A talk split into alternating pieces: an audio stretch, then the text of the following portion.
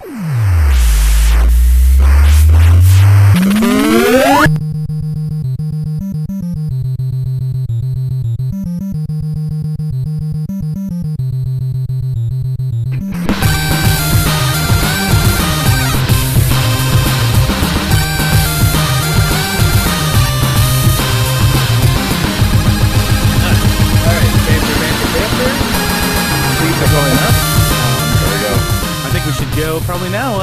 welcome to Geeks with Kids, your bi-weekly podcast, uh, geeky podcast from a parenting point of view. I'm one of your hosts, Eric. Um, joining me this week is Michael, Hey. uh, Stu. I It's been a long time, Stu. We'll talk to you in a bit, and uh, a new a new co-host, uh, uh, Mr. Moore. Hello, Matt. Hello, sir. I forgot to ask you if that's cool if I said your last name, but uh, Uh, you know, our 500 listeners will, you know, be whatever. We, yeah, Uh, but uh, I've always been told my name is best said when it's you know fir- first and last. It's just one word. it's true. It's true. I don't. We pretty much always call you Matt Moore. At least, at least It's since true. I've known you for. It's it's a given. it's been like what 14 years since I've met you. Maybe longer. God, is it that long? It's 2018. We met in like 2003, 2004. No, it's later than that. Wiz was what seven? We met before the Wiz. Did we? Yeah, just before the Wiz. We met. The Wiz is two, 2004, 2005. So Dang, was it really? Man, I thought it was later than that. All right, fair enough. Yeah. So yeah, yeah. So yeah. So wait, since Matt, you're new here. What, is what, what is why why why are you on here? Why why are you a geek? My ped- my pedigree. Okay, I give see. give us your geekdom. Okay, uh, let me see. Um, big, big comic book fan. Um, I am a, I would say, rabid collector of uh, film, especially horror movies. Mhm. Uh, which I know uh, Eric and Stu can both attest to. They've seen my insane collection, which has only grown in the years. um, Stu's just like, oh oh no, this is why you bought a Oh. house. yeah, yeah. Didn't didn't hate the apartment. Needed room for the videos. Okay. Um, comic book. Uh, I dabble in video games. I guess is the right term for it because I don't exactly have uh, as as great a collection as, as others that are on this podcast. But I, I play. I know I, I play talking some games. I, I I like to play. I like to play. Yeah. Um, and you know, a bit of a musical theater nerd, which is a you know hilarious dichotomy because you see my horror movie collections. I'm like, I love musicals, and it Mhm. confuses everyone, which is great. I love it. I love it too. Um, for our hundredth episode that's coming up in a couple weeks, uh, we're gonna do an episode on what we call our fandom. Like, ah, um, so you guys are all obviously welcome to join, but part of me wants to be like, my fandom is musical theater, just to confuse people. Because I, I love musical theater and I love, but you know, I love Star Wars too. So, mm, what do I put as my top? It's hard as my Star Wars helmet is right here in reach. Star Wars the music. That's a hard call. Star There you. Wars the Yeah, musical? Star Wars the musical. That's true. That's true. Um, so we, we have gathered here today on the internets to record this very, very sad um, podcast because earlier this week on November 12th, uh, Stan Lee, Stan the Man um, of Marvel Comics fame, passed away. The man. It's it's gonna be it's gonna be hard to to be in a post in a comic world post Stan Lee. It seems weird, especially since next year we know that he's already filmed his cameos for um, Captain Marvel and for Avengers Four. So seeing him on seeing him on you know on the big screen is gonna be a little weird because It's it's, gonna gonna, be like, sting. it's gonna be the last time. Ah, so I think we were just gonna do a, a whole conversation, but I, I think we should start about the first time we remember either hearing about Stan Lee or seeing him in, um, talk or whatnot. Um, Stu, why don't we start with you? oh dear. Yeah, yeah. Do you remember the first time you ever heard about Stan Lee? Uh, no idea. Um, s- I mean, It's hard to it's hard to tell because he's just sort of seemed to be there all the time, right? He, he kind of. Uh, I mean, I, I when I was a kid, I started getting into you know the the '90s Spider-Man TV show. Mm-hmm. Yeah. Really, my first introduction. I mean, I, I was given a few uh, action figures at Christmas time and birthdays, and I was like, okay, they're cool. I don't know what this is, but they're cool. I like that. And then started watching this TV show, and Stan just kind of he, he kind of came at you sideways, and you know, you, you never really. He, he was such a sort of uh, friendly looking individual and so unassuming. You know, felt like he walked onto the screen and said, "Here I am." It's you know, he came up and you'd see this guy and be like, "Oh, I, that guy. I've I've seen him involved in the Marvel things in one way or another before." And it's a while before you really re- or uh, before I realized, like, "Oh, that's the creator." Yeah, yeah. No, uh, to be to be honest, that's sort of what happened with me. Um, I didn't like when I was reading comics growing up. I, I I read a lot of DC. I was a big Superman fan, but I also read a lot of Spider Man, and I read a lot of Spider Man twenty ninety nine. Unfortunately, um, thank you, thank you, Matt, for that laugh. Um, but um, I remember watching the cartoon, like the the Spider Man cartoon that was on Fox in the mid '90s, Mhm. and one of the episodes, um, they had done all this whole multi universe thing with Spider Man, like he had met other Spider Man, Mhm. and one in one universe um he met stan lee and swung around Yeah. with him. And that was my first time i can honestly remember like uh seeing stan lee and be like who is this guy? And then they, they showed him like creating spider-man and drawing him. I was like oh i guess he's the creator of it. And then i looked into him more right? Because he was there, there weren't really marvel movies back then. The first cameo i remember him seeing like in the movies was for x-men when he was um on the beach. Yeah. But He's Um, selling hot dogs or something, wasn't he? Yeah, yeah, Yeah. something like that. Yeah. Um, Yeah. What about you, Hawk? What about what was your um, first exposure to Stan Lee that you Um, remember? probably dating myself here, but uh, back in the early 80s and that, uh, The Amazing Spider Man and Friends was the cartoon uh, on Saturday morning I was always up and ready for in that. And uh, it was first hearing him because he would always do the intros to each of the episodes and that, you know, was signaling, hello, true believers. Hmm. I don't. I don't. I remember seeing images of that, but I, I don't think I've ever seen it. I know. I, I used to watch it religiously. I could I could not give you a description of any single episode in that, but uh, it was basically a, a cartoon revolving around Spider Man, uh, Iceman, and Firestar, and the adventures they would get into every week. what Yeah, a random combination. I know. It, it took me a while later on when I actually got into X Men and started reading about Iceman and that. And I'm, I kept thinking, "Where's Firestar? Is she in this?" He's one of my favorite X Men too. So that's such a weird, weird. Com- anyway, what about you, Matt? What was your first uh, introduction? I um I came in really really late to the game with the knowing of Stan Lee because I mean like obviously I read the comics sporadically as a kid. Mhm. Um, it wasn't really until I was sat down and told you need to watch this movie called Mallrats, and I was like, okay, but I know nothing about this. Watch the movie. I'm like, that's awesome.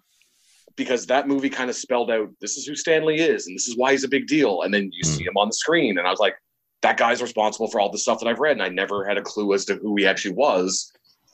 Because you know I was a teenager and being like, comics are awesome. No one gets me. Meh. As one is wont to do when you grow up kind of in the country ish. Mhm. Yeah. No, I, yeah, I, I I remember him in that movie too, Mallrats, especially um, Brody's whole thing about the Hulk's. Wait, no, the Thing's penis. The things, yeah. The Thing's penis. Yeah, yeah. he has a he has a unhealthy. uh Obsession with superhero sex organs. You might want to get that checked. It's funny watching that cameo now because, like, looking back, I'm like, oh, he looks so young, like Well, super. yeah. Yeah. But I think Stan Lee's always one of those guys like he hit a certain age and he just kind of looked exactly the same. Mhm. Mhm. Like once he hit about 55, 60, he just stopped aging. He Yep. just kind of got smaller. He got smaller. His hair got a little bit grayer, and that, that was pretty much it. He But but not even that much. He still had those like J. Jonah Jameson streaks in the side right up until he passed. yeah.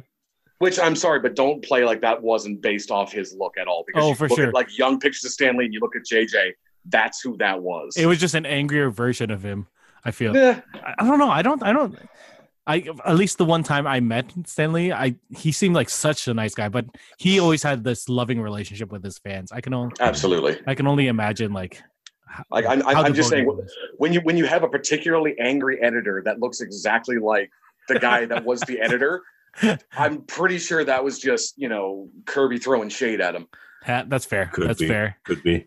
Yeah. Look, get, should we should we go through like his biggest creations, like um, or our favorite ones of this? Like, it's it's hard to I, I, I think we kind of have to. yeah like how how are we gonna name all of his creations like the Fantastic Four? You got Spider Man. Like You, You'd, you'd, you'd have to do like the the anime anything, X countries of the world Yeah. song, but as a like No, okay, I'll go with the some of the more popular ones: Spider Man, the X Men, Yep.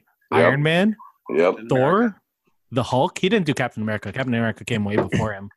Yeah. Um, the Fantastic Four, Black Panther, Daredevil, Doctor Mhm. Strange, and Ant Man. Mhm. you're Mhm. reading this off Wikipedia, aren't you? I don't know what you're talking about. I'm seeing the exact same list in the exact same I order. was looking at that list earlier, and that, and it's it go, the actual characters goes two pages. And that, Yeah. even Yeah, though- with all the sub characters and everything he's created over his lifetime. There's no way. Like, did he? He didn't create the Eternals, did he? I think that was Kirby, wasn't it? Kirby Yeah. definitely drew them, but I don't know if he wrote. I know them. he's lists. Uh, okay, I, I love think the it's one of those- I think it's one of those tricky things where it was he may not have created them directly, but he had created characters that then became part of the team that then got incorporated Hmm. into that. Because I mean, even if he didn't necessarily create something, he had his Mm. thumbprint on it somewhere along the line, and then it just kind of morphed into. Well, what about these characters that were in this one comic as a one-off? Let's bring them back and make them a team. Well, Mhm. Stan Lee pretty much pushed over a tower full of ping pong balls, and that's just Yeah. everything's going nuts. Um, Yeah, I mean, who can say really what, who created what, or uh, what influences, you know, sort of bounce between the different creators and different writers over the years? I mean, you, you can't pin exactly, but you can. I mean, he was the one who. Um, initial momentum that everyone just mm-hmm. came to latched onto and went with. yeah. Oh man, yeah. yeah, I'm not, now I'm looking at his character list. I'm not going through all of this. No, it's insane. There, there are people here I don't even know. Yeah. The best answer to that is who did he create? Yes. it, it's funny because it's it's more like, yeah, it, it, it really is his influence on on Marvel Comics Mhm. as a whole. Like he he took characters and he wanted to give it this sort of um relatability for for like the common reader. Like if you Mhm. look Yeah. at the comics that came before, you look at DC's like you have Superman and you have Mhm. Wonder Woman, you have all these like Greek gods, and he people talk about how comics were like the modern myth, right? Mhm. But but Lee wanted to bring it down to the common person. Like Yeah. that's why Spider-Man continues to be one of the most popular characters ever Yeah. because Yeah. he could just be one of us. Yeah. Yeah. But with, you know, awesome powers and much smarter. Yeah. Well, and it's it's the one thing. It's the one line that he's most famous for having written is that with great power comes great responsibility, and that's the f- like the first time that I think anyone in the industry humanized uh, a hero that way. Because I mean, you have Superman; he's an alien from another world that has powers. You have Batman, who's billion, a billionaire that has all this money and can do whatever he wants. Green Lantern, all these DC characters that were just like, yes, they're extraordinary people with extraordinary powers. And then you have Spider Man, who's he's a high school kid that got bit by a spider randomly.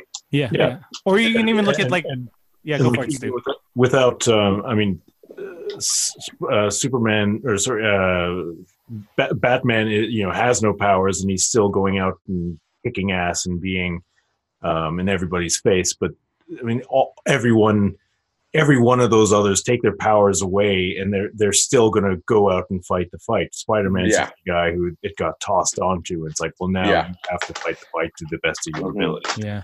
Yeah, he has that, that whole Catholic guilt going there, right? Spider Man Yeah. and Daredevil. They're like, uh, if I don't help even anyone, straight down I go.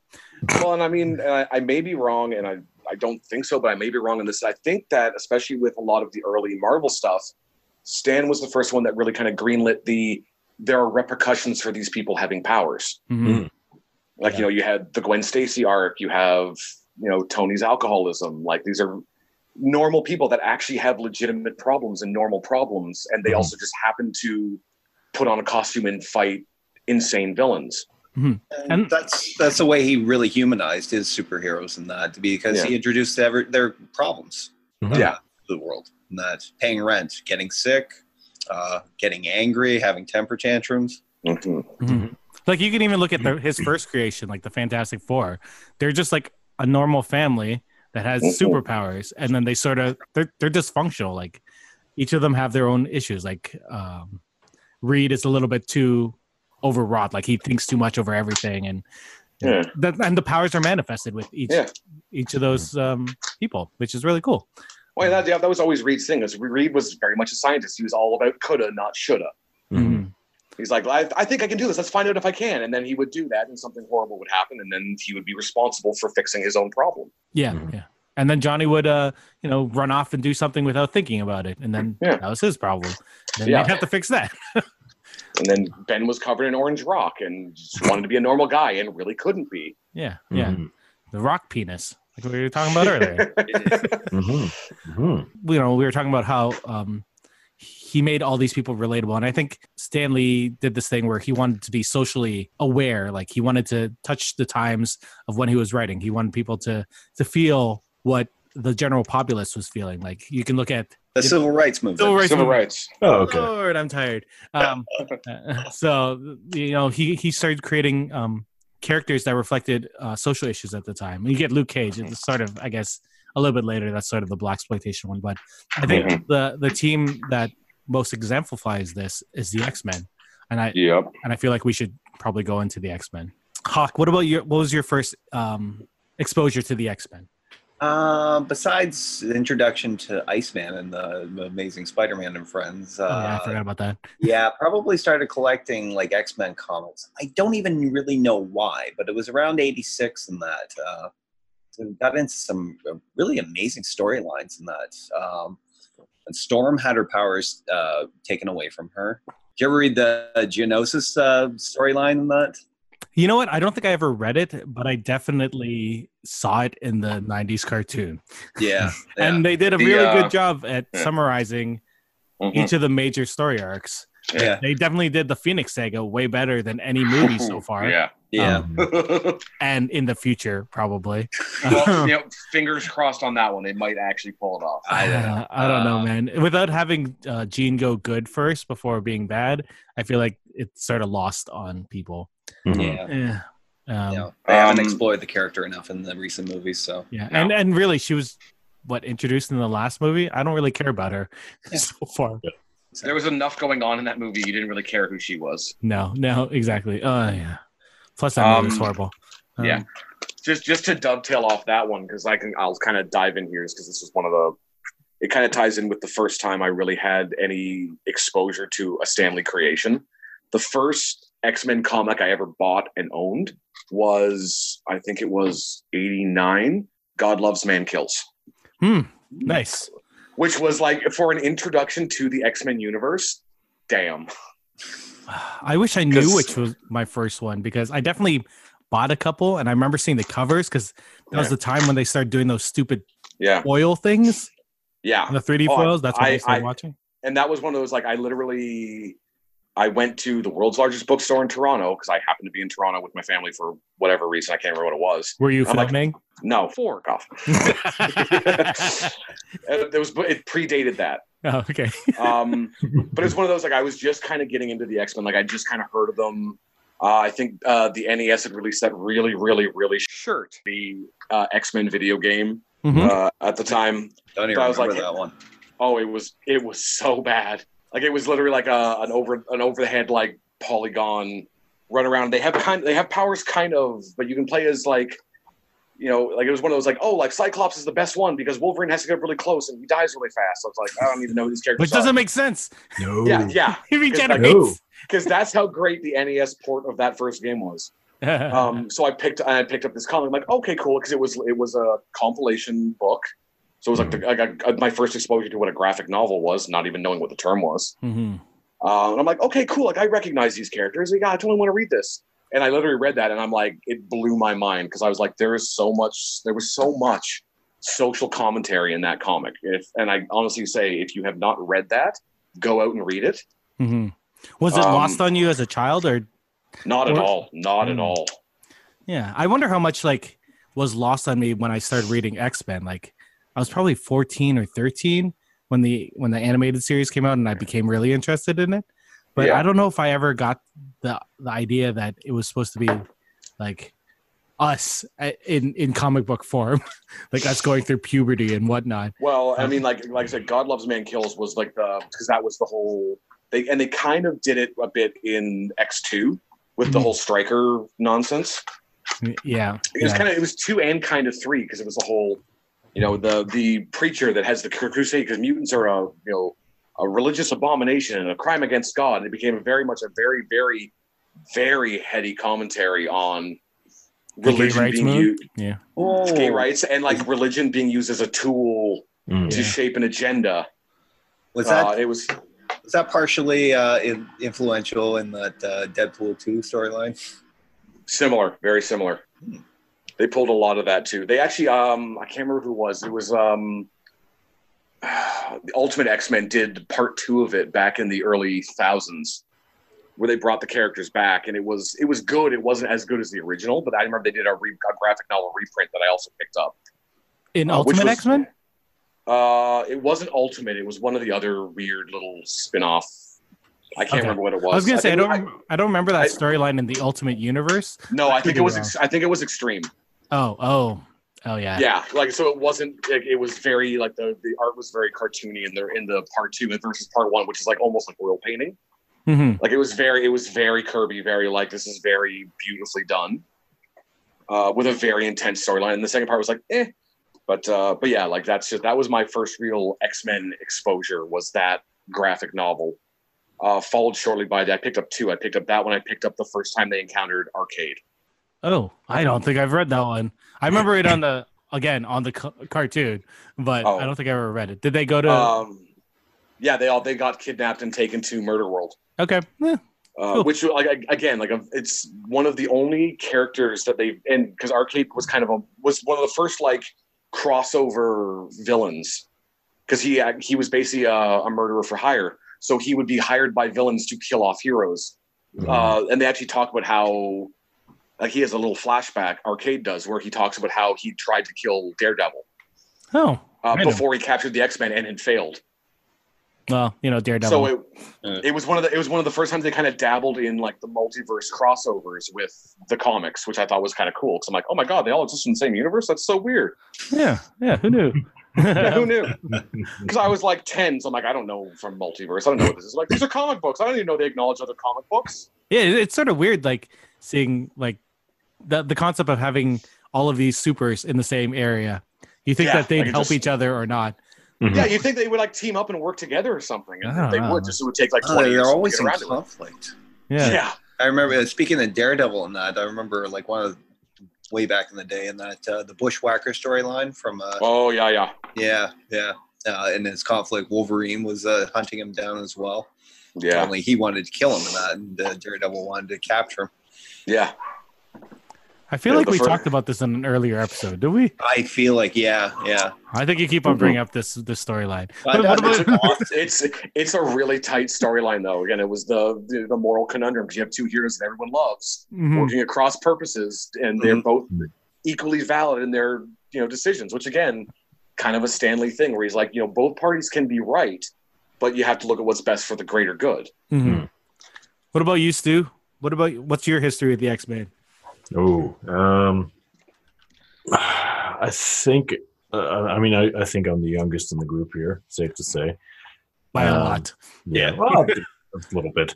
Uh, Get a baby. uh, I have a beard now. Look at this thing. Um, no, no. Uh, uh, I I remember seeing the cartoon on like Saturday morning TV and kind of like flipping over to another channel when they came on because like this is too dark. Um, as a little kid. I was like, where are my Ninja Turtles? Uh, so uh, then there was some massive, like, fold out, um, like, enormous book uh, that was just a series of board games um, with all Marvel, like, different Marvel things. And there was, like, uh, one board game that was. Uh, X Men related, and I was like, I don't like the coloring on this. So, you know, I'd go play Spider Man instead. So uh, discerning youth is what you're saying. Yes, yes. I was like, oh, it's all browns and yellows. I don't like this. Uh, so then I, um, yeah, it wasn't really until um, the, the first X Men movie came out that I actually was like, okay, I'll give. I guess I'll give the X Men a try. I, I you know didn't like them as a kid, and went and sat down and watched it, and I was like, well, I um, I have to reconsider everything I thought about these people. Uh, yeah, I mean that was my first um, experience, and I really, really enjoyed it. And uh, the color scheme was better in the movies than on that board game. So, So, so what you're saying is you were into the black leather and less so much the yellow spandex. Yeah, yeah, Well- I'll take black leather. Well, seeing Hugh, Hugh Jackman in black leather, I, I don't blame you. I'm just Right? saying. Man knows how to put on a show. It's true. He is the greatest showman. Um, Mhm. did, did- did anyone like I when I started reading comics? I don't recall Stan having his soapbox in the back. I think they had done away with that by the time I did. Anyone have comics when he was still running that? No, No. I'm looking at you, Hawk, because you're. I know. I'm trying to think. God, yeah, now that you mention it, I'm tr- I, I vaguely remember it, but I couldn't recall a single one of the, the soapbox uh, moments in that from the back of the comics. And that. Oh. When did he do that? Oh, up until like the early '80s, I think. Early Somewhere. 80s. Okay, because I'm pro- I was probably around 86 in that when I really started seriously collecting in that. So I think that I, by that time it was over. Oh, that's fair. There's Yeah. one that's been uh, gaining some momentum over the past week, like um, one that's been shared all over the internet, and I will read it for you guys. um, it, it's it's actually uh, it came from 1968, so he was writing this around the time of uh, when he created, um, you know, Black Panther. Uh, it's called Stan's Soapbox from 1968. Let's lay it right on the line. I wish I could read it in his voice. I can. You guys will probably Excelsior. Excelsior. Uh, let's lay it right on the line. Bigotry and racism are among the deadliest social ills plaguing the world today. But unlike a team of costume supervillains, they can't be halted with a punch in the snoot or a zap from a ray gun. The only way to destroy them is to expose them, to reveal them for the insidious evils they really are. The bigot is the unreasoning hater, one who hates blindly, fanatically, indiscriminately. If his hangup is black men, he hates all black men. If a redhead once offended him, he hates all redheads. If some foreigner beat him to a job, he's down on all foreigners. He hates people he's never seen, people he's never known, with equal intensity, with equal venom. Now we're not saying now we're not trying to say it's unreasonable for one human being to bug another. But although anyone has the right to dislike another individual, it's totally irrational, insane to condemn an entire race, to despise an entire nation, to vilify an entire religion. Sooner or later, we must learn to judge each other on our own merits. Sooner or later, if man is ever to be worthy of his destiny, we must fill our hearts with tolerance. For then and only then we will be truly worthy of the concept that man was created in the image of God, a God who calls us all his children. Pax ex justitia Stan. Like th- this is the type of voice that he wanted to, mm. to you know, tell all his readers, readers of all ages, that you know they, these were important issues to him, and it should have been Stan. like, like that, it's incredible that he wrote this in a comic book, right? Mhm. to, to think that the the majority of readers were children and that this was his message. He want I, and I know when he talks about his soapbox, he wanted to it to be like this conversation with the reader. He he never wanted them to feel left out. Like he wanted it to be personal between you and him, Mhm. and you could take away Mm. that message totally different from a different from the person reading it behind you. But he wanted to have that relationship with people. What do you guys think about that? I wonder how much flack he got over that. Uh, you know, considering like you know, like a lot of like, well, he worked for you know, he obviously worked for a company and that they didn't want their sales impacted in that through controversial subject matters and that. So But Uh, I don't know. They they talked about controversial social matters in their storyline, so I wonder. But uh, I guess Yeah, because it's I- in a comic book form, it can be taken. Sure, but as the minute somebody steps up and puts their face or their voice in that behind a certain opinion in that, that- that's you know the say the rest of the country wasn't totally on board with in that, then yeah, it. Uh, Yeah, but it's it's also that's what you said, sixty eight. Yeah, mhm. So I mean, how widespread were? Uh, I mean, the, the the outside of comic, like bona fide comic nerds. I mean, you know, it, it, comics and superheroes weren't in the pop culture zeitgeist like they are today. Um, I mean, people who are reading people who are reading the comics would have been. I mean, they would have been picking up on that stuff, and they probably would have been. Um, I mean, they, they wouldn't have been dyed in the wool uh, Klan members sitting around reading Um, most But likely, but maybe it could have been a kid of a Klan member, right? That's Yeah. possibly, Interesting, yeah. possibly. But even even still, like what like with a statement like that, and that you know the news circuit obviously would have picked up on it and that, and uh, you know republished it and that. maybe, maybe not. Like it's the first time I. re- Yeah, Mm. But I mean, Uh, you're also- It's I mean- 68. It it's not the 24 hour sort of news cycle that we have today where they're looking Yeah. for anything and everything to fill the void. yeah. I but mean, the- we're also looking at 1968, where those kind of conversations did not happen. Mm. Like they were not commonly known, and uh, again, it was not a common thing for someone that writes funny books. Which I mean, as much as they we we can look back now with hindsight and go, you know, this is fantastic. You talk about that. Then no one was having those conversations on like a very public, open forum. That was Yeah, reaching. that's fair to say. I'm just I'm just wondering how big of a public forum would it have been at the time? Like, I mean, how big was you know uh, the readership? How I mean, it's it's it's, it's not like firing out a tweet today. Um, But I mean, you have, you have to think it's one of the few mediums where, again, especially when you look at that time, that point in time where there was such a, a division between the North and the South when it came to how things were looked at. That was a medium that reached all corners of the, of the country. I mean, especially the U.S. Mhm. Like it had Yeah. widespread readership in all states, and people weren't tied to it the way that they are to news mediums or whatnot. So you're reading this and going, "Wow, like this guy." This guy makes Spider-Man and he's talking about this stuff. Like maybe I should start paying attention a little closer. Mhm. Hmm. Either It's that or somebody was having the opposite reaction. It's like I will never pick up a, an issue in that, you know, based on Sure. what this guy said. Oh, absolutely. I'm, and I'm sure Like, that I, happens. I, I doubt he was speaking into a void in that, you know, and I doubt that, like, you know, the general public wouldn't have not heard this uh, message and you oh, know, absolutely. and formed an maybe I opinion. just I just don't I just don't want to shoot an arrow and paint a bull's bullseye Sure. around it from Yeah. two- you know 2018. Sure. Yeah. yeah, it, it, it's weird I mean, I respect him for saying it though. Yeah, it's the '60s, right? So that would have been the silver age of comics. Mhm. Yeah. Like, um, still fairly popular, not as popular as the uh as the golden age, like when Superman first came out. But Sure. you- you- I think I think at this time, because of Spider-Man, because of these new comics, I think it was on the rise. Like it was Mhm. before it crashed at the end of the Bronze, right? Mm. Um, so I think it, it was probably fairly popular, but not as popular, you know, as Stu was saying, as now. It's not like the the zeitgeist of Mhm. of now. But I mean, you can also you can also look at it as uh, I mean, especially because you're saying like it was just around the time that Black Panther launched. It's one of those things where if you have uh, a, a group of people that are starting to read these comics that were not what was considered the standard target audience for comic books, Mhm. to to not only have a hero that represented them, but then to turn around and be like, this is the guy that's writing this, and he gets Oh, yeah. Like, he gets No, that no. what we're kind of going through right now.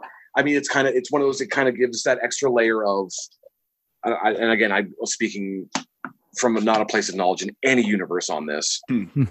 but it gives them kind of that you can get that extra feeling of you know there's someone out there that gets me, which has always been at least what I felt that kind of comic book fandom has always been about is that there, there are people out there that get what I'm going through and they understand where I'm coming from, Mhm. and you kind of to read this and be like, not only do I can I identify with these characters, but the guy that's writing them gets kind of what I'm going through too. That's awesome. Mm. Mhm. and I think that's that's sort of the lasting legacy of what Stan did. Um, his characters were there. There, there was always someone there that we Mhm. can be like, oh, that's that's someone I could relate to. Um, Mhm. Yeah. At least around. I, I I I didn't get the the whole Asian thing because most of those were like kung fu people, Yeah. but like Yeah. they're, they're always like people like the X Men where they're like people that you know felt excluded from the world and then Mhm. but they found their own little group of people, whatnot, like, Yeah. stuff like that, right? And that, I think that was one of the coolest things about X, the X Men and that is because you know, uh, like with your typical heroes like Superman and that they were they were just gifted with powers, you know, at birth and that, you know, um, almost like it, it- there was almost like a kind of a predestination uh, to it. Um, but with the X, introduction of the X Men and the idea of the mutant gene and that, it kind of Hmm. it it was one of the most inclusive ways of of like you know of forming like a superhero group and that it's like it was you know power distributed equally It was it was also kind of like the uh, similar to I, I just read it again um, and you know the Losers Club uh, and Stephen King's It. Yeah Yeah. They're all the social outcasts, the, the pariahs, and um, you know, on their own, they they they uh, can't find uh, their, their place in the world. But you know, when they all sort of come together, they can move the world. More And- powerful together than separate. Mhm. And- and Exactly. they, they can talk to space turtles, which is way more important Yes. than anything. Cosmic. Cosmic. Yes. Cosmic, cosmic. My Fingers bad. crossed. I'm I'm hoping. I'm hoping When you're dealing with when you're dealing with cosmic shirt like this, you got to throw out the manual guide. that. The Um, turtle couldn't help us. R- rumor and innuendo is that it's making a cameo, but that's just rumor and innuendo. Ah, ah. Not that I have, not that I have an inside scoop, but I, no, I no, asked. I don't know who you're talking about. Um, Not at all. um, it- um, it's hard to think of where to go next. Like we we talked about his influence on society. Well, at least we touched upon different ways that he he's touched like social issues and how he's treated fans like his his own. Um, we did talk about uh, his cameos, like the X Men one. We were talking about the hot dog one. Are there? Mhm. And he he has an extensive cameo Yeah.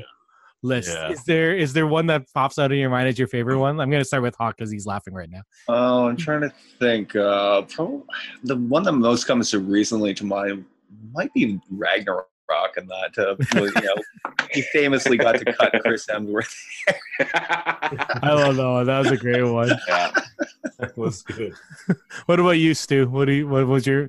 Is there one that pops out for you? I, I'm not sure if I'm going to say this because it's the most recent one I've seen, but uh, the um, the, the recent Spider-Man video game cameo. I love Um, that one. Mm.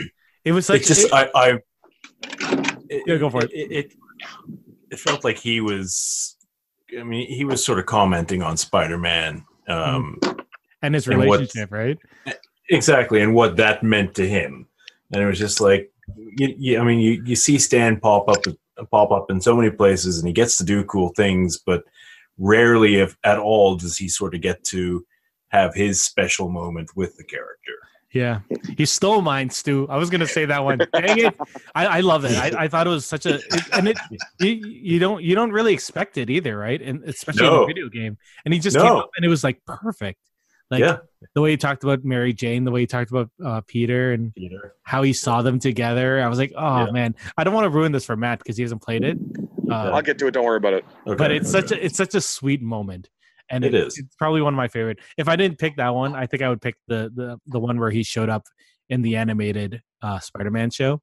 okay because- okay. The joy of him web slinging, and um, yes he talks about the they they talk about the relationship and how um, everything that Spider-Man's done, the whole idea of um, power and responsibility and what it means, and it, it was such a, especially at that age, I was like what fourteen or fifteen. It's such a poignant uh, point to get across. Like, I know, I know it comes across a lot in Spider-Man, but it, it didn't come across as like dour at that Mhm. moment. Um, It was more, more in a time of hope. Um, what about Yeah. you, Matt? More? Um, I have two because I'm greedy and that's just how I roll. That's fine with me. Um, Yep, go for it. c- cinematically, hands down, uh, it was I'm gonna screw up. I, it was Guardians two, where he did Okay. the cameo with the Watchers, Oh yeah, just That because it paid. And it, it was such a great little James Gunn nod to the fan theory that Stan Lee's character in the Marvel universe, like the MCU, was one of the Watchers because he was always there Mhm. and he was always there for key moments, and they kind of gave that little nod, uh, which I really dug. That they was like, a he's there, and they introduced the Watchers without eh, like if you it was one of those if you know who they are, that's hilarious, and if you don't. You're sitting there going, "What is this?" And it makes you actually have to go and look up what's going on. I and it's love just it's, it's just another thing of the cosmic shirt that's just flying by and it's Yeah, where you're like, warps. "I hope I." it, yeah. it's amazing that they're actually there. Like it, it was something that I would never expected to see on Yeah. screen, and they Yeah. Right? perfect. And it's like the Watchers are there, and then and Yeah. then, like later they announced that the Eternals were coming on screen. I was like, I these are know. all things that I never expected to show Yeah. Up. And I'm Yeah. still like, hands down, I guarantee I'm I'm willing to put money down right now. They will have the Watchers make a cameo somewhere in, in Infinity War two. I yeah, I could good- see that. Yeah. because I was I was almost surprised they didn't have some one of them do a cameo in Infinity War Part One because I'm like, why would you not like you've introduced them, have them show up because everyone would lose their mind if that happened. I sort of expected at the end, you know, like when um Thanos was sitting there at like Yeah. on his farm. I I Yeah. sort of expected like just the backup and you see the watchers just watching everything. Um but I guess that would have brought more questions to the general public than It's Hmm. it's tricky because it's one of those it, it walks the fine line between being like a tongue in cheek bit for the hardcore fans and then like actually introducing a character and uh, having people understand what that is right out of the gate. because there's a lot of explaining and they're gonna have to do. There's they- a lot. Um, so the these second- guys don't yeah. involve themselves in Yeah. anything, but they watch and record. how weird that they'd be called the Watchers and that's what they do. It's so bizarre. Yeah. Yeah. It's like it's like Buffy took something from them. Um, womp womp. not Yeah. really, Thank- but sort of. Um, Thanks for Phase One, Joss. Yay! Oh, Yeah. I- Um, and the second one I have, and this is again just like a little shout out. Um, for those of you that have been to Universal Islands of Adventure in Florida, I have not. I have not. they they have a ride there called The Amazing Adventures of Spider-Man. It's uh it's a 3D it's, it's like a 3D simulator that but it's, you're in a cart that moves around the whole track. Very cool. I recommend if you haven't gone there and you don't plan on going, look it up on YouTube just to watch the ride through because it's a very very cool ride. Okay. but they actually gave Stan Lee a very very tiny cameo. It's like you're in this. Basically, it's it happens in the in the continuity of the cartoon. Huh. And you've basically Wait, been which hired one? The, the '90s cartoon or the like ni- the '90s cartoon because that's Oh. when the ride premiered was the '90s. Mm. So it's one of those you basically the, the people that are on the ride have been hired by JJ to be like supplementary reporters that have to drive around in this little cart called a scoop, and you're basically trying to find Spider-Man because the it I can't remember the name of the group. It was a, a group of villains. It was basically Doc Ock, uh, Electro, Shriek, um, Hydro Man, and uh, Hobgoblin. Well, that's a weird Okay. combo. A very okay. random. It was like the it was the Sinister Syndicate. That was the name of the group. that they threw together. They had they had stolen the Statue of Liberty because Doc Ock had created this like anti gravity gun. It's a stupid. It's a, it, the concept is very like it's very '90s cartoon where it's like yeah, we have villains that we need to throw Mhm. together in a ride, and we have the rights to these ones, so we'll go. yeah. Uh, but you're driving around in this little scoop cart, and it's like you're going through an actual like like a track, and there's like like actual live elements everywhere. And you come up on this garbage truck, and you almost hit it, and it slams on the brakes. And inside the, driver's cab is Stan Lee, who's like shaking your fist, like "You crazy kids!" it's like, a, like a, not even a three second bit, but it's one of those. If you're looking, you're like, "That's fucking Stan Lee, that's awesome." And then you're like, zip around a corner, you don't see anything after that. But it was for me, I'm like, "That's brilliant." They gave the guy a cameo in a fucking amusement park ride. that's amazing. The- Um, oh, yeah, so that was that for me. Those are my two absolute favorite, like tongue in cheek Stan Lee cameos. so we're gonna go plan on going to Disney in 2020. Not Disney, Universal. Well, it's around the corner. Yeah. around the corner. If you're going to Florida, you might as well do both. Well, well, Uh, 2020 because I want to go to you know Star Wars Land.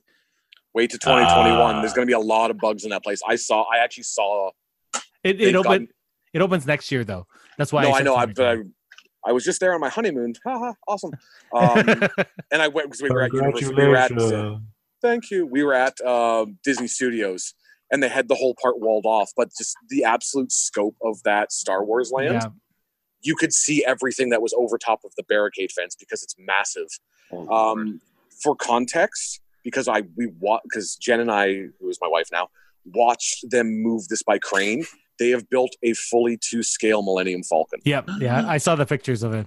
because I we watched them move a small uh, move what looked like about an eighth of the cockpit, and it was very obvious that because of the design of it. I'm like, that's the Millennium Falcon cockpit. That's freaking massive. It's massive. We should. uh Mm. So 2021, we're all going. 2021. Do you, you want to give it a year after they open to work out all the bugs and get all the flow of everything together? Yeah. Well, well, well. 2021, we'll go two years afterwards, um, Mm. and then uh, and then we can uh, we can pick which side we want to. You heard that they're doing this whole thing where you can either be good or bad, right? It's it's not only that, but they've integrated into the hotel that they're Yeah, yeah, building yeah, on, that's what on site to there say. too. So it's literally like if Oh you stay if you stay there, you pick your affiliation when you walk through the gate, Oh, and it oh. stays with you the entire trip. so we're going evil, right? Oh, Obviously, obviously, Oh, we're all going to go evil. I don't know it's- what it's- has Westworld has taught me many things. I don't know which way. I would rather have Jedi's coming after me than. than Well, the thing though, you have to remember it's current continuity, so it's the the sequel trilogy continuity. oh, I don't want that any. throws it out there. So it's like it's like First Order Empire. So that's one of those like that's why they haven't released a lot about it because they're building this based off the third movie that's getting released before they open the land. So they can't give away too much because then that'll ruin the movie, and Disney wants to make its money. So sad. So it's a it's a it's a park about sadness. Anyway, let's Oh. talk about let's talk about let's not talk about Star Wars anymore. Let's talk about another sad thing. It's more fun. Yeah. So Um, um, did, we- did we did we we all picked our cameos? Yeah, yeah, yeah. yeah, Yeah. yeah. So it, you didn't it- say yours. You didn't say yours. I did. I said the it was the animated one. Oh yeah, yeah. Um, I think I think we're gonna probably uh, start wrapping up soon ish. We've been recording for a while, and we've I think Mhm. we've I think we've touched about uh, most things that uh, we wanted to talk about, at least with Stan Lee and how he uh, influenced our lives and the lives of people around us and the zeitgeist and whatnot. I've been saying zeitgeist a lot just because of you this whole episode. Um, trying to sound, cool. trying to make that university work for you. remember remember how you said we should just talk normally? Yes. Yes, Yeah. zeitgeist. yeah. um, I guess before we go, I guess the, the fact we should probably talk about the fact that you know that Stan Lee was like this face that we all recognize in that, which is kind of a weird role for somebody who's a comic book artist and creator in that. You know, like artists like that always tend to be these introverted, uh, shy people in that. He was always kind of a public figure in that. And I think it was a very strange role for a comic book artist. He was like the the big cheerleader for that medium, right? Like he was he Mhm. was always cheering it on. He was cheering the storylines, and he, he was he always believed in it. Like he believed that they were the modern myths. Like he wanted he wanted to Mhm. create something that would be remembered after he was gone. Um, Absolutely. and that this is definitely his lasting legacy. Like Yeah. And look at and yeah, look at what he's created. it, Yeah, it's it, I mean, it's- he- yeah, he's a Sam. world builder. Yeah. He's he's up there with. I mean, he's he's gonna be up there with. Um, I mean, I would know, say- Tolkien. yeah, Tolkien. Gygax. Absolutely. Absolutely. Um, Frank Herbert. R- Rowling's gonna, you know, R- Rowling is stepping in. Uh, Yeah. into those shoes, yeah. Yeah. It- it's it's Uh, weird like because we were talking about how there's not really a public face for like books like writers like can you think of other than rowling is there someone out there now that's sort of just like championing the medium Not modernly, no. Other than like game into it. maybe Stephen King.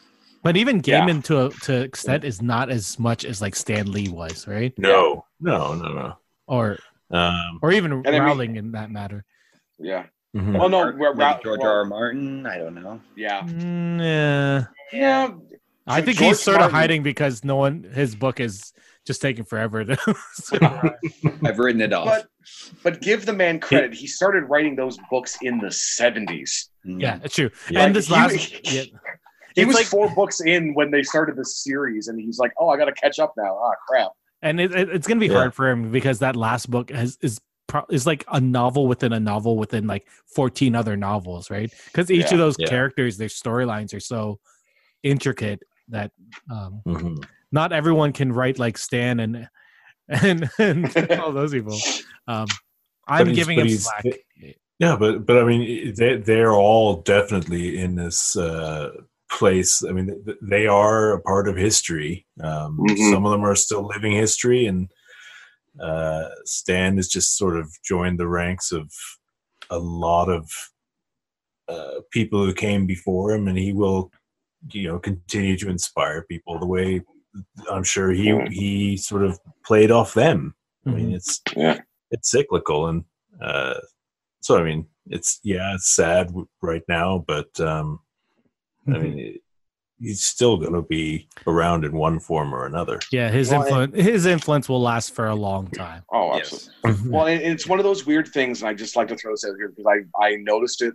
There's a lot of buzz on this, especially on the 12th with Twitter. Where were you when you found out Stan Lee had died? i was at work Because the fact that that conversation happened Mhm. shows you the influence that, that man had on pop culture, where that can be like literally a, a Twitter hashtag trend. hmm Mhm. It, it was funny because we were I was planning the episode that was gonna that we were gonna record tonight. We were gonna talk about Marvel and a and a and a YouTube series that I I'm gonna talk about at the end of this um, episode. Um, and then I because I work at a newspaper, I get the news wires, right? And it just Yeah. started coming out before they started writing it on like Newsweek and stuff like that. And I was like, Mhm. and then I just kept on seeing. it. I was like, do I tell people or do I wait till the story comes out? Wait till it breaks. Yeah. So I, I had to wait Yeah. until the first one came out, and then I just like posted it online to, you know, show people. But it, well, it man, yeah. especially with celebrity deaths, like you really need to be careful. because There's been so many, like, oh, this person died. And you're like, no, they were playing golf. hmm. luckily, They're luckily fine. the news wires are verified. Like That's good, yeah. so, right? Mm, um, mm. at least, at least the ones that we get. Um, Yeah. So before we go, I think we should probably, because this is a parenting podcast from a geeky point of view, there are a lot of kids Sure. out there, even adults that you know haven't gotten into comic books, haven't gotten into the the works of Stan Lee. Is there something that um is there a medium or maybe a comic book or a game or whatnot that you would recommend them to look into to um, get into the works of Stan Lee? Matt Moore.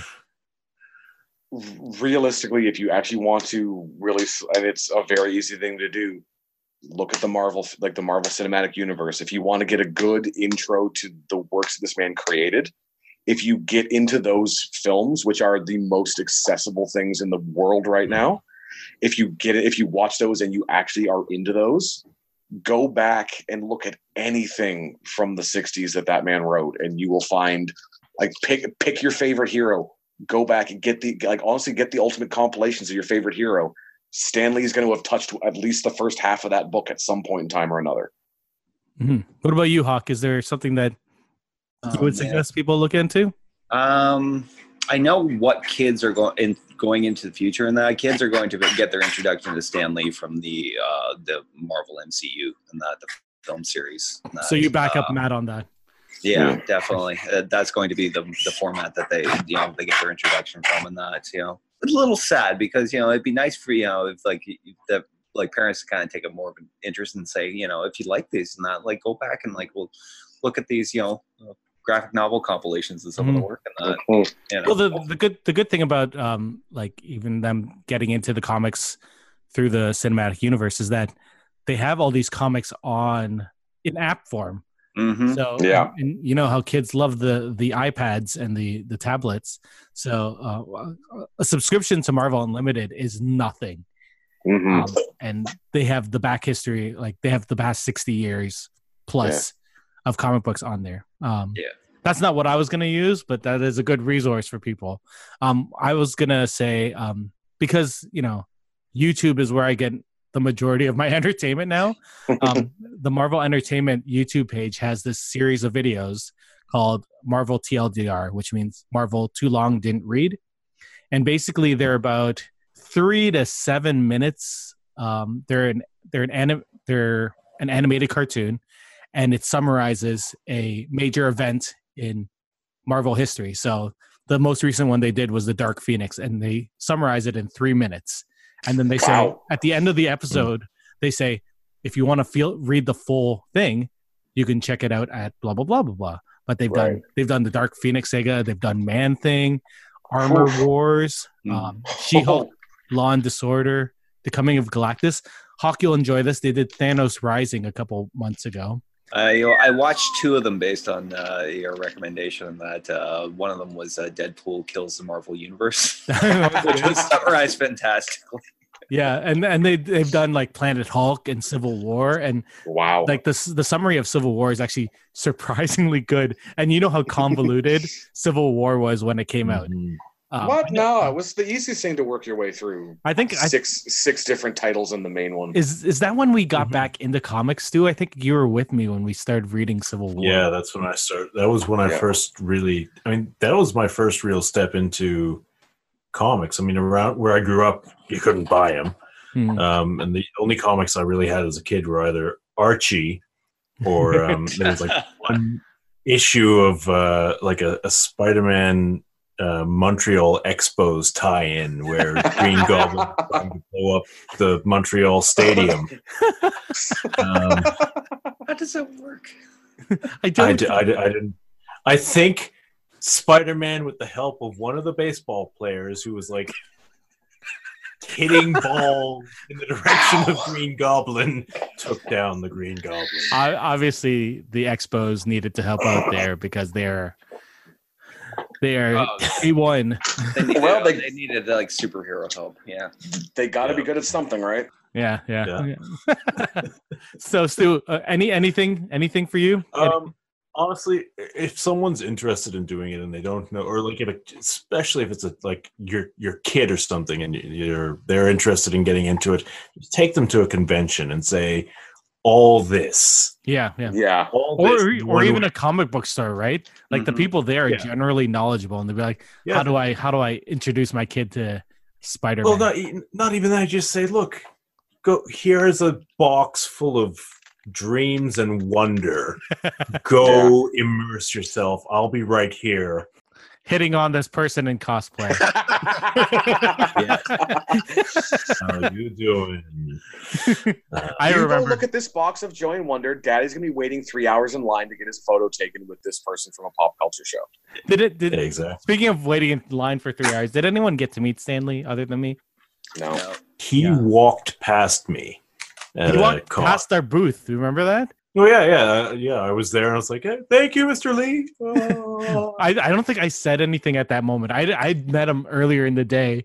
yeah, because yeah. me and Stu used to work at a booth, and then I just sort of like stared at him, which is sort of what Yeah. happens whenever a celebrity comes by Yeah. there. I uh, No, I, I, just, re- I just yelled out "Thank you," and that was it. I regret because the the last opportunity I would have had was again at FanX, and I was actually too busy talking to Ray Wise at the time because bless the man's heart, he had no Palmer? one. Yeah, because he, had no one waiting in line to talk to him. So I'm like, you know what? I want to go. I, this guy is awesome. Was Leland Palmer? He was one of the guys from Fork and uh, RoboCop, Yeah, yeah. like I- uh, Reaper. And so it's one of those like I literally went up there. I'm like, I'm gonna jump to the, like there was no line, so I'm gonna go talk to him because he looked he looked so Fork and dejected. Oh. It's it's so Um, sad because the which horror from- side, uh, they never get people, or at least they're they're less, or especially the Well, older yeah. ones. And you're like, Well, especially oh, because it's one of those things like it's like it's you know it's Ray Wise and people are like unless you and this was what, five five years ago I think give five years take. ago for sure. So it was one of those things where it's like they hadn't done the Twin Peaks reboot, so unless you knew that series, you'd have no idea who he was. RoboCop, they just done the really really crappy remake. Oh, Yeah. yeah. Yeah, no one was going to try to make that kind of connection, and I'm like this like this guy is, and he's like a pretty sizable dude. Like he's not like he was short, but he was like built. So I just I sat there and literally had like a 10 minute chat with with Ray Wise, which for me was like awesome because like this guy is one of my freaking heroes because he's so good in everything he does Mhm. You and was see- just the nicest guy. You see season three of Fargo? I haven't no. Yeah, he's a, he has a he has a cameo in that. It's Oh, okay, I quite checked great. that out. That, Well- I'm just slowly getting into that show right now because it was one of those. I'm like, I'll wait and see. Because I'm like, I like the movie, but I don't know if I could watch a series of it. Oh, the series is amazing. The, the Oh, one yeah. the one person that I saw without a line, and it was so strange because uh, Battlestar Galactica had ended like maybe like, maybe like five, four years earlier. It was Edward James Olmos. There was no line at him. Yeah. I don't know if it was just because it was on a weird day, but like I sat there and I was like, why is no one talking to him? So I went and said hi to him, and he's like, and he's like, hi, bye, and blah, blah, and, and then he he left, and I was like, okay, cool. Because it's one of those weird things where like the most latest trend that the people are there for isn't what you should Yeah. be going to talk to them about. But that's like people are like, Yeah. yeah, you were cool, in, in you know, you were cool in Battlestar, but I want to see these people. Yeah, I want to go see the guy. I want to go see Stephen Amell again. who is super if- nice. If I had been there, I would have peppered uh, Edward James Olmos with questions about American me nonstop. So how was Blade Runner? Was it really wet? Um, what actually happened in that movie? I don't know, man. Is Deckard a replicant? never talk about that movie again. We'll talk. We'll talk no, that's a lie. We'll talk about Blade Runner one day. But That- um, that's a that's a three part series right there. but anyways, let's. You know what? What what should we say as a final word for Stan Lee? It's hard to say other than there's only there's right? only two there's only two words. Thank you. Thank Yeah. you. Yeah, it's it's um it's gonna be the next year is gonna be a little weird for comic book fans. Yeah. And if you see Yeah. them a little bit um silent in Avengers four when he shows up, you'll know why. You know, you know what? I think it's either going to be one of those moments where in that movie, there's either going to be like just dead silence Mhm. or the loudest cheer ever. Yeah, I, I think it'll be the loudest cheer. Yeah. I think it's like and, and and I'm I'm positive that I mean that's I give the MCU team credit because they were they were smart and they made new that because he wasn't doing well. Let's get these cameos filmed now because we don't want to lose them. Hmm hmm Yeah, and I kind of hope that he ends up like punching Thanos in the nuts. Could you imagine? Uh, you know what? It wouldn't even shock me if they just CGI'd that in just because they can. yeah, yeah, I, I think I think the weirdest part for us is going to be the uh, when the credits roll and it's in memory of Stan. In memory of, yeah. That's gonna be Yeah. that's gonna kill all of us. A lot of people. Like I, I saw Infinity War with you, Matt. Yeah. and even just the snap, and we were already tearing up. Done. Just done. Like that. This is way more. Um, oh yeah. it'll hit us harder. Yeah. But um, so I guess I guess all we can really say is thank you, Stan Lee, for everything that you've done and everything you've created, and we look forward to enjoying your characters and your universe for years to come. Because us being us, we know this isn't going to end. Um, as lovers of this universe and of this medium, we'll be continuing until we you know pass it on to our kids and whatnot. Um, so thank you everyone for joining me. Thank you, Stu, Matt, Hawk, uh, for coming on, and I hope to see you guys on the hundredth episode.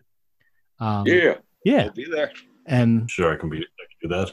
excellent. And to all our listeners out there, thank you, and have a good night or day. Well, that's Bye. it for us this week on Geeks with Kids. if you want to get a hold of us, you can send us an email at podcast at geekswithkids.ca. And don't forget to like us on Facebook at facebook.com slash geekswithkids. Follow us on Twitter at geekswithkidscn. Check out our pics on Instagram at geekswithkids. And you can find all of this good stuff on our website at www.geekswithkids.ca. So if you like what you hear, why don't you hit that subscribe button and leave us a comment? This podcast can be found on iTunes, Spotify, Google Play, Stitcher, YouTube, and your favorite podcasting app. Thanks again for listening, and we'll see you next time.